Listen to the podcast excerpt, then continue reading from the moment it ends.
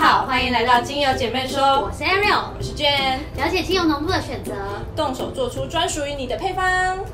你还记得之前我们有分享过纯精油不能直接使用在皮肤上的原因吗？你说一滴的玫瑰精油可能会是几公吨的玫瑰花瓣萃取出来的，所以呢浓度非常非常的高。有些精油在配方中可能只要一滴就会产生功效，因此呢精油它不适合涂抹于在皮肤上面。所以纯精油呢一定要经过稀释，但是怎么稀释，用什么稀释，稀释的百分比要怎么计算，其实很多人都不太清楚。嗯，大致上来说呢，浓度的调整必须要根据不同的人群，比如说老人、小孩、孕妇，还有没有疾病史这些等等的原因。再来呢，使用的部位、使用的方式来做评估会比较标准哦。所以呢，首先我们先从使用方式开始。如果是用在一般扩香，像是香氛机、水养机、扩香木、扩香石、扩香项链等等，嗯，都可以直接使用百分之百的纯精油，不用再多做稀释。如果是用在健康的纯人肌肤上面呢，这个时候就要排除一些特殊体质、健康问题、重症病患，还有孕妇等等，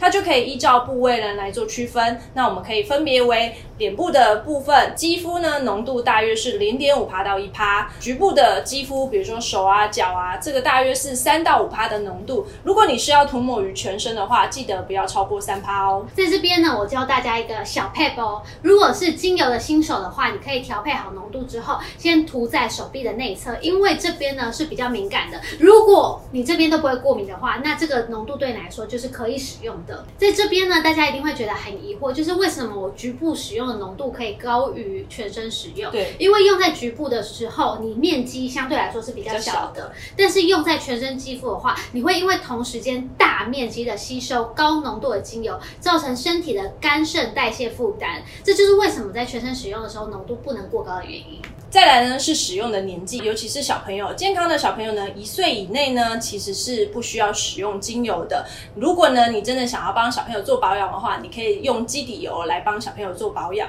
那一到六岁的小朋友呢，大约是只要使用零点五帕以内的浓度就可以了。那七到十二岁的小朋友呢，浓度呢建议是健康成人的二分之一就可以喽。为什么我们精油就是小朋友不适合使用呢？因为精油吸收后是由我们的肝肾去代谢，对。但是太小的婴儿，他的小肝小肾可能都还没有长好，嗯，所以就不建议使用。另外呢，如果家里有超过六十岁以上的健康的长辈呢，建议，因为他们因为代谢的关系变缓慢了嘛，所以呢，即便是局部的浓度也不要超过三帕哦。接着呢，我们就要进到今天的重头戏，有了浓度的概念，到底要怎么换算、怎么调整才是正确的呢？计算浓度的公式呢，就是我们基底油的目数乘以浓度再乘以二十，等于说我们要加入按摩油中的精油的总滴数。为什么是要乘以二十呢？因为呢，一毫差不多等于二十滴精油左右。因为呢，很多精油的密度都不同，所以二十滴就是一个平均值。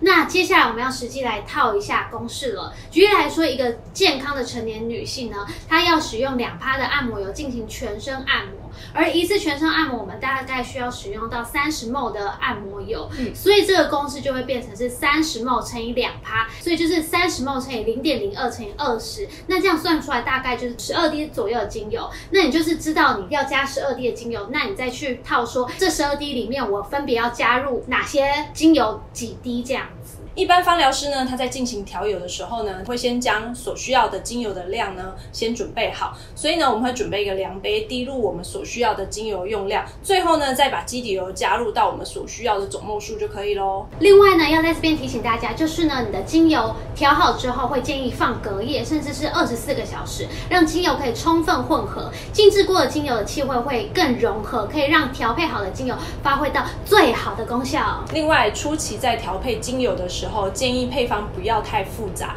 大概可以用三种左右来开始尝试。如果这么多的精油中真的找不到，就是你想要用哪一些精油的话，建议可以从喜欢的味道开始哦。因为呢，每个人对于气味的感受是很主观的。对，还记得我们芳香百科二提到的像臭袜子的味道的那个血草吗？对，可是能量超高，而且又公认可以安定心神、达到助眠效果的精油。但是如果给我闻，我直接整夜睡不着。